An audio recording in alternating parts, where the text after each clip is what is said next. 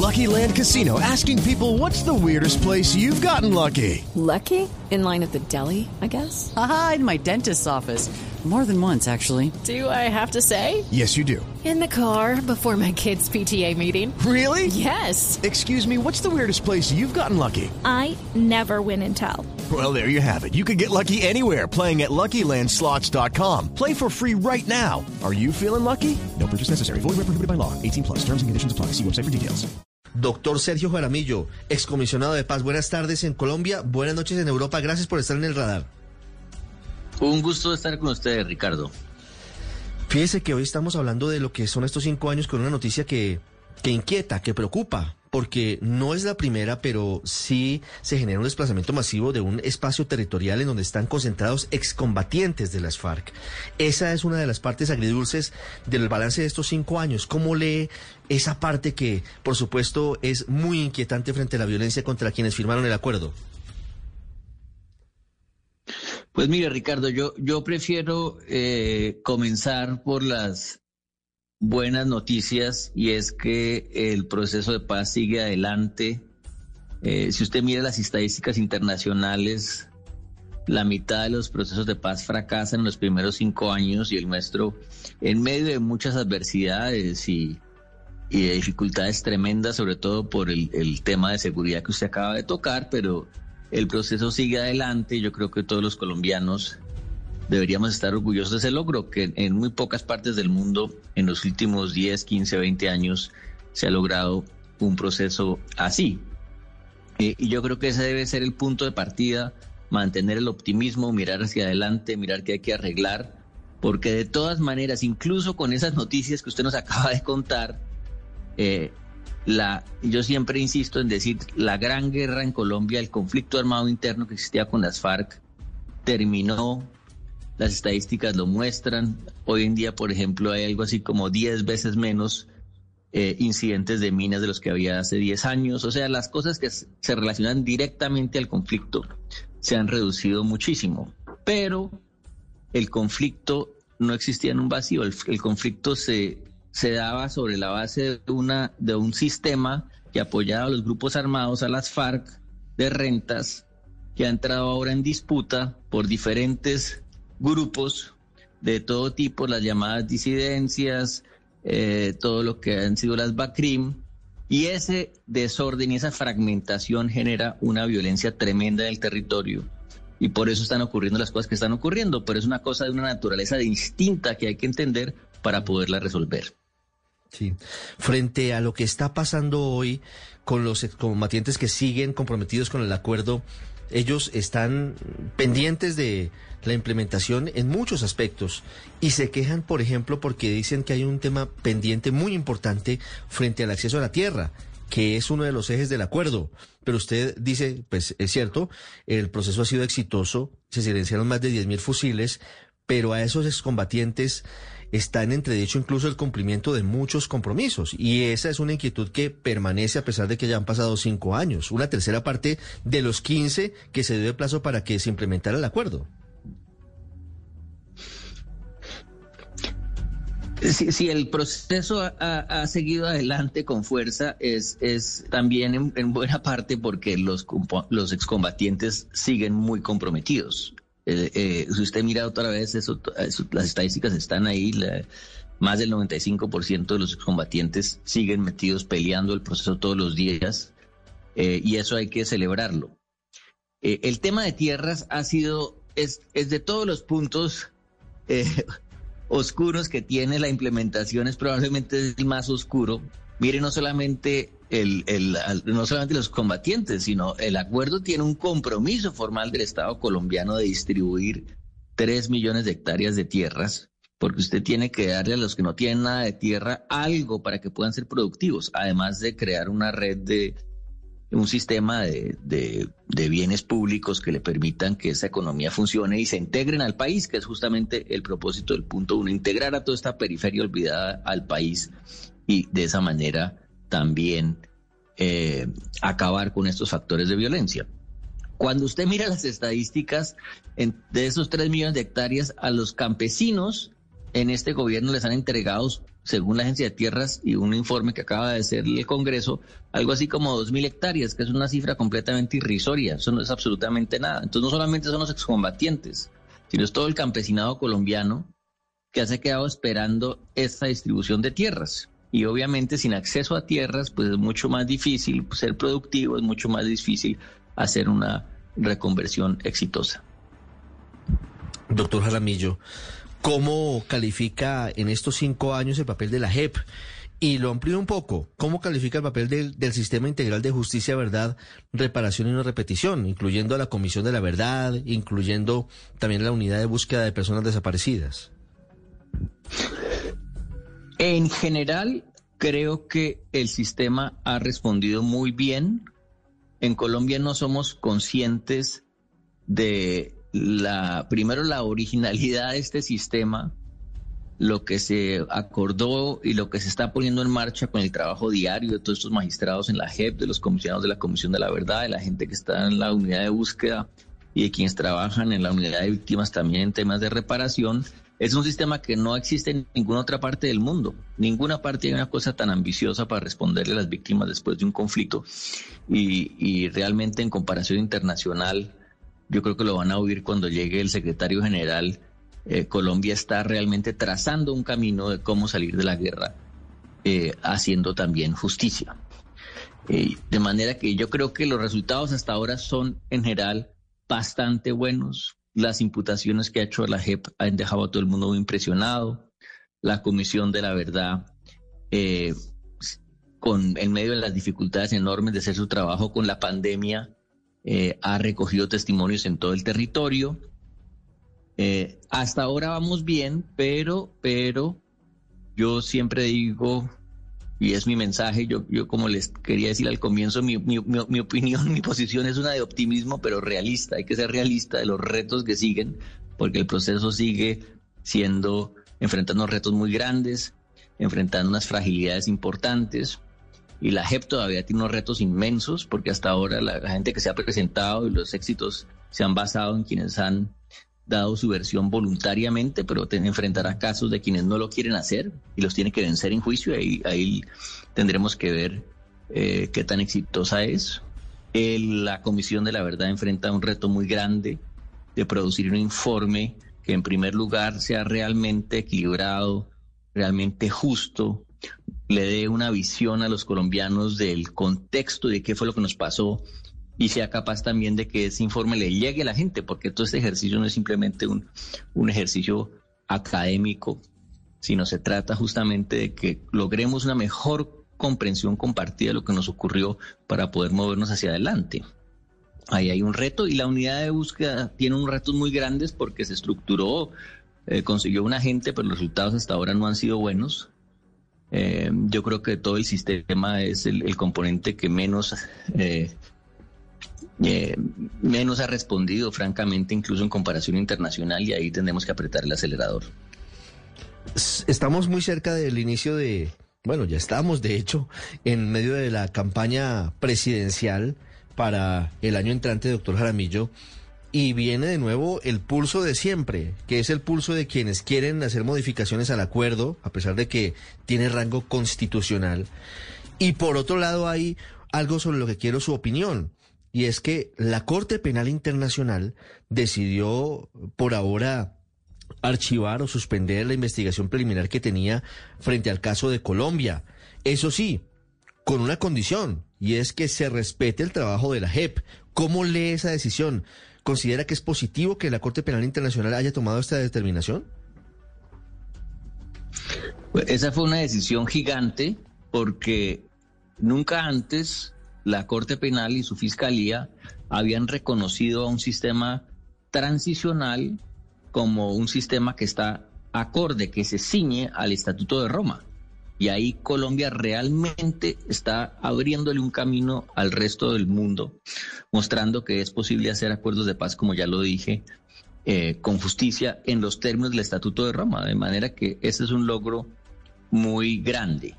Pero volvamos al, inicio de su pregunta, que es eh, el acuerdo y la campaña. Mire, yo creo primero, francamente, que cada vez menos gente está interesada en, en debatir el acuerdo yo pregunto, oiga, ¿quién, ¿quién puede estar en contra de que se pongan en marcha hasta este gobierno tan adverso como era, un gobierno que se construyó, construyó su base política sobre la oposición al acuerdo, terminó afortunadamente, y yo celebro eso y lo felicito incluso, eh, reconociendo que había que poner en marcha los programas de desarrollo con enfoque territorial, eh, trabajando en su planeación. Yo tengo varias críticas porque creo que eh, la ejecución ha sido muy pobre y el impacto ha sido muy pobre, pero eh, me parece muy importante que se hayan adoptado. Y ahí vemos lo que debería ser un país racional, que es tener políticas que pasan de gobierno a gobierno y que deberían seguir en el próximo. Yo invitaría a todos los candidatos que se, comprometan con sacar adelante los PDETs, porque esa violencia a la que usted se refería al comienzo está directamente relacionada con el problema de los PDETs. Entonces, eso no es simplemente un asunto de mejorar la estrategia de seguridad, que hay que hacerlo, es tal vez la cosa que ha hecho más mal este gobierno. Realmente es un fracaso absoluto en materia de seguridad en las regiones, pero usted no resuelve eso simplemente incrementando su pie de fuerza. Usted tiene que crear fuentes de empleo, tiene que entrar en una relación distinta con la población, tiene que invitarla a participar, tiene que apoyarse en su capacidad organizativa, todos los elementos que están en el acuerdo. De manera que yo, yo creo que ese es el camino y, yo veo cada vez que eso debe ser menos, salvo los que están en los muy extremos, eh, no veo cómo eso puede seguir siendo objeto de controversia. Sí, ves, ayer hablábamos con la senadora María Fernanda Cabal y está en la misma posición. Dice que, que el acuerdo es un hecho, eso sí plantea unas modificaciones a la JEP, por supuesto como uno de los temas de su precandidatura. Doctor Jaramillo, tengo en mis manos un eh, volante de la oficina del doctor Emilio Archila, de la Alta Consejería para la Reincorporación de los PEDET.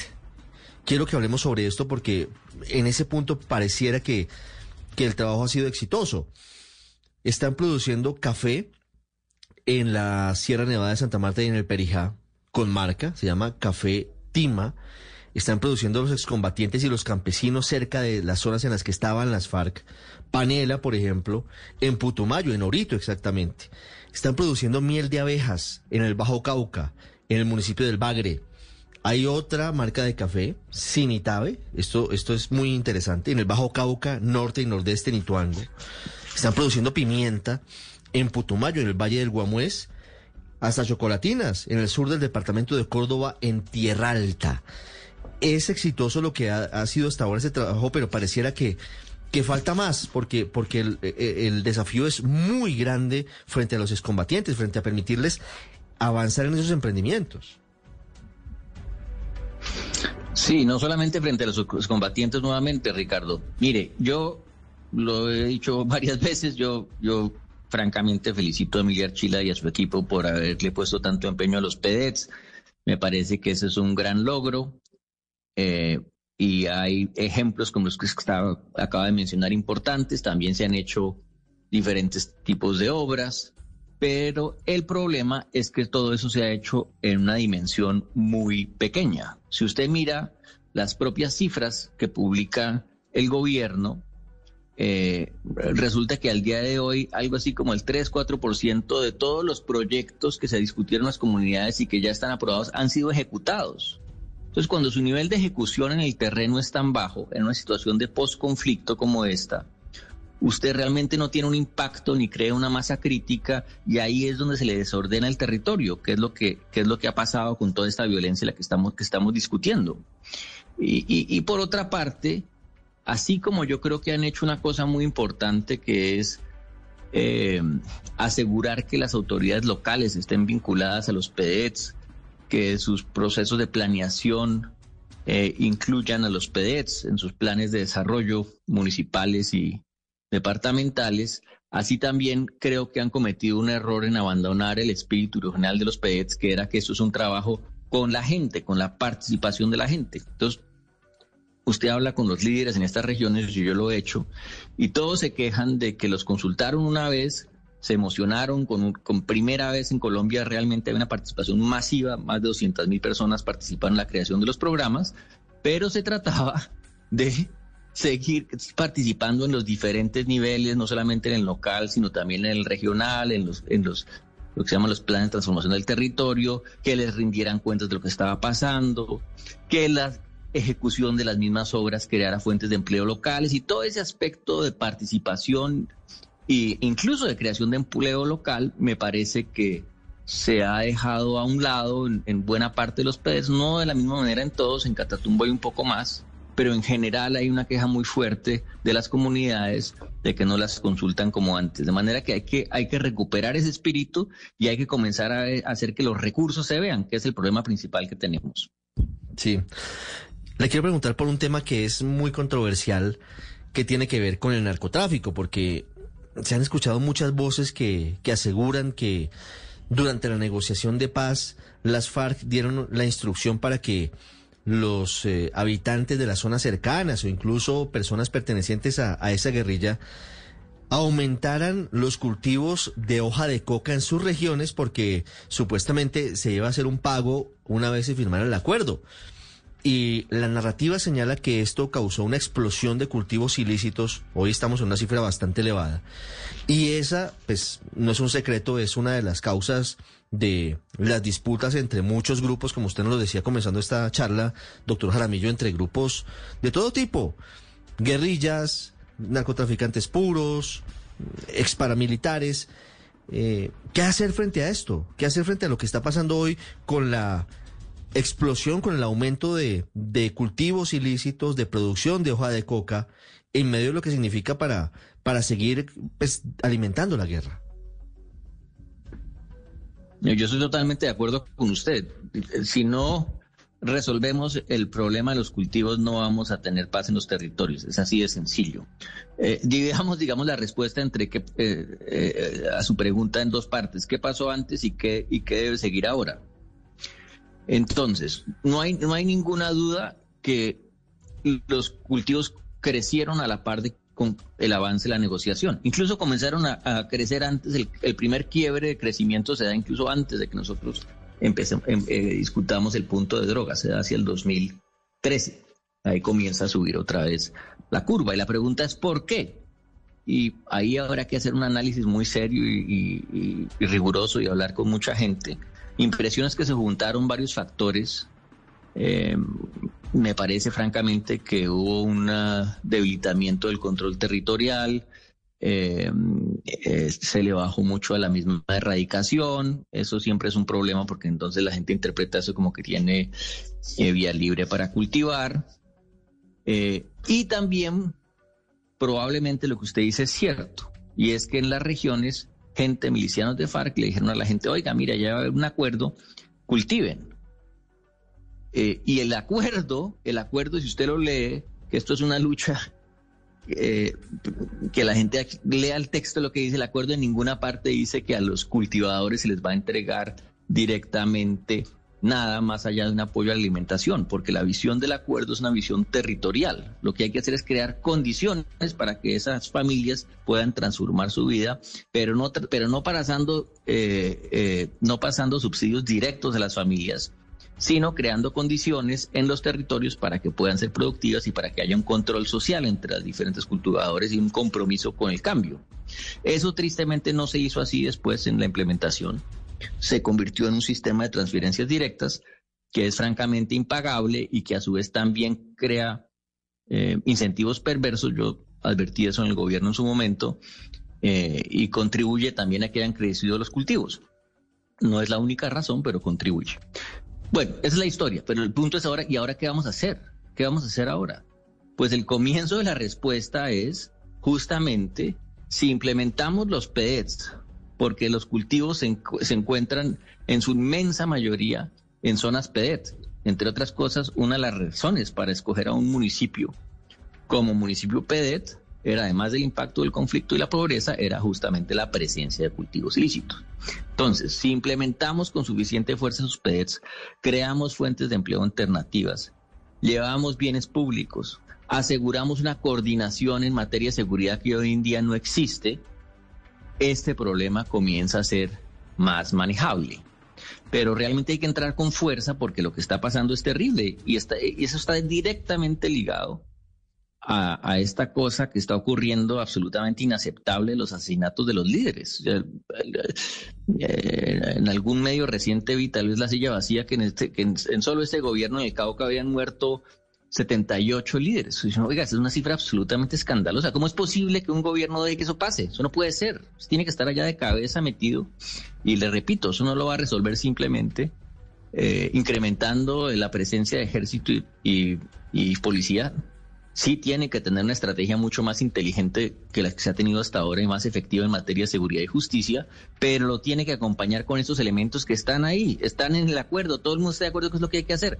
Ahora lo que hay que convertir es un propósito nacional y realmente poner los recursos que necesitan los PEDs para empezar a cambiar la situación y transformar, como es la, el compromiso en el acuerdo, eh, esos territorios. Mm. Doctor Jaramillo, ¿Qué tanto pueden amenazar las disidencias de las FARC o disidencias de, de quienes estaban en armas el acuerdo?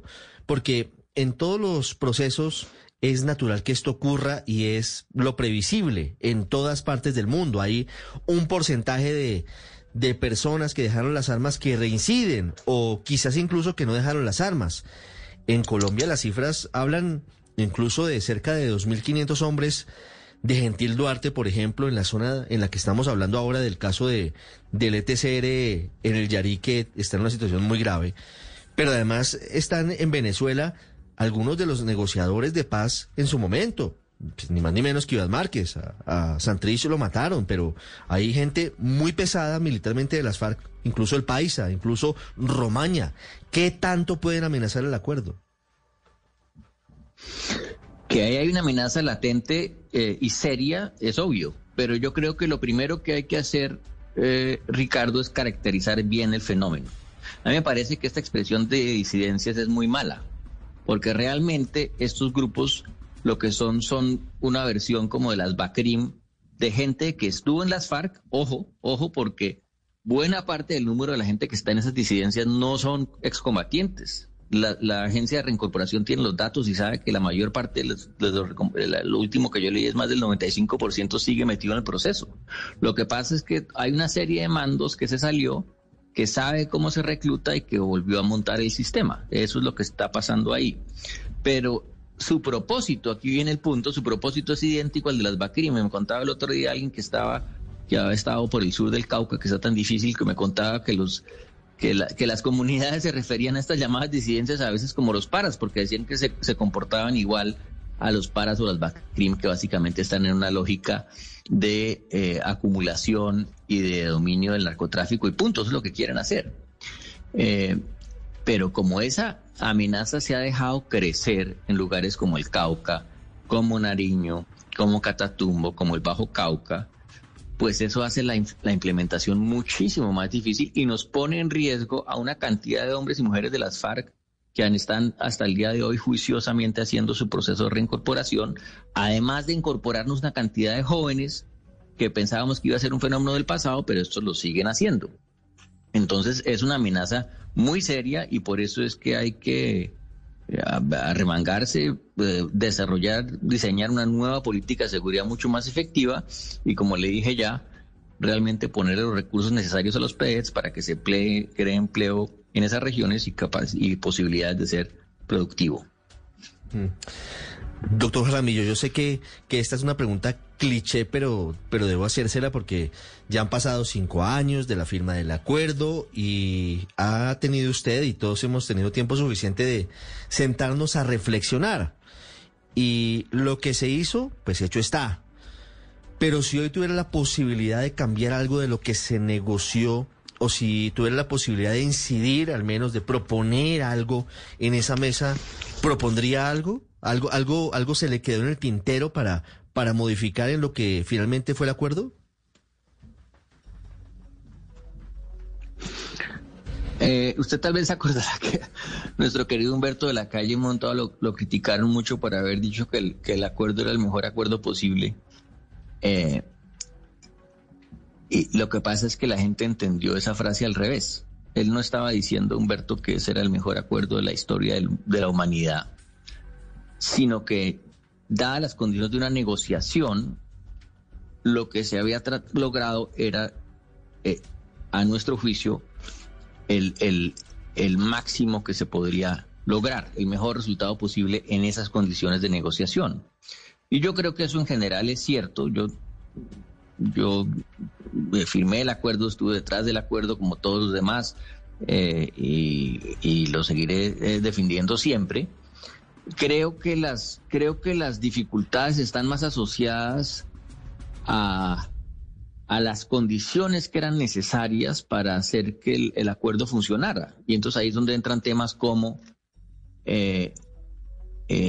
una estrategia de seguridad adecuada para el posconflicto, que no hubo, como una financiación adecuada para el posconflicto, que no hubo, y ahí, ahí hay que reconocerlo. Eso no solamente es culpa de este gobierno, sino también desde atrás. No se asignaron eh, suficientes recursos para tener un impacto rápido, eh, etcétera, etcétera. Entonces, donde veo yo más debilidades es en la preparación de las condiciones para que esa implementación fuera exitosa. Desde Europa, uno de los arquitectos del acuerdo con las FARC, Sergio Jaramillo, a cinco años, a pocos días de los cinco años de la conmemoración de la firma del acuerdo del Teatro Colón, pasa rápido el tiempo y hay que empezar a hacer corte de cuentas. Es una tercera parte de lo que se definió como los 15 años que están definidos para su implementación. Doctor Jaramillo, muchas gracias. déjeme decirle solamente una palabrita, Ricardo, para terminar, y es que yo de todas maneras digo, mire, el acuerdo sigue adelante y la paz hay que cuidarla todos los días. Es una oportunidad gigante que, ha tenido Colombia. El mundo nos comenzó a ver de otra manera.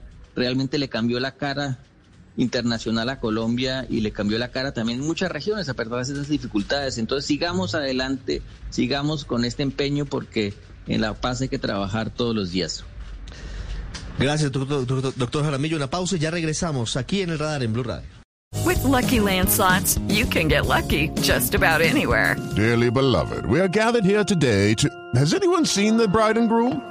Sorry, sorry, we're here. We were getting lucky in the limo and we lost track of time. No, Lucky Land Casino, with cash prizes that add up quicker than a guest registry. In that case, I pronounce you lucky. Play for free at LuckyLandSlots.com. Daily bonuses are waiting. No purchase necessary. Void where prohibited by law. 18 plus. Terms and conditions apply. See website for details.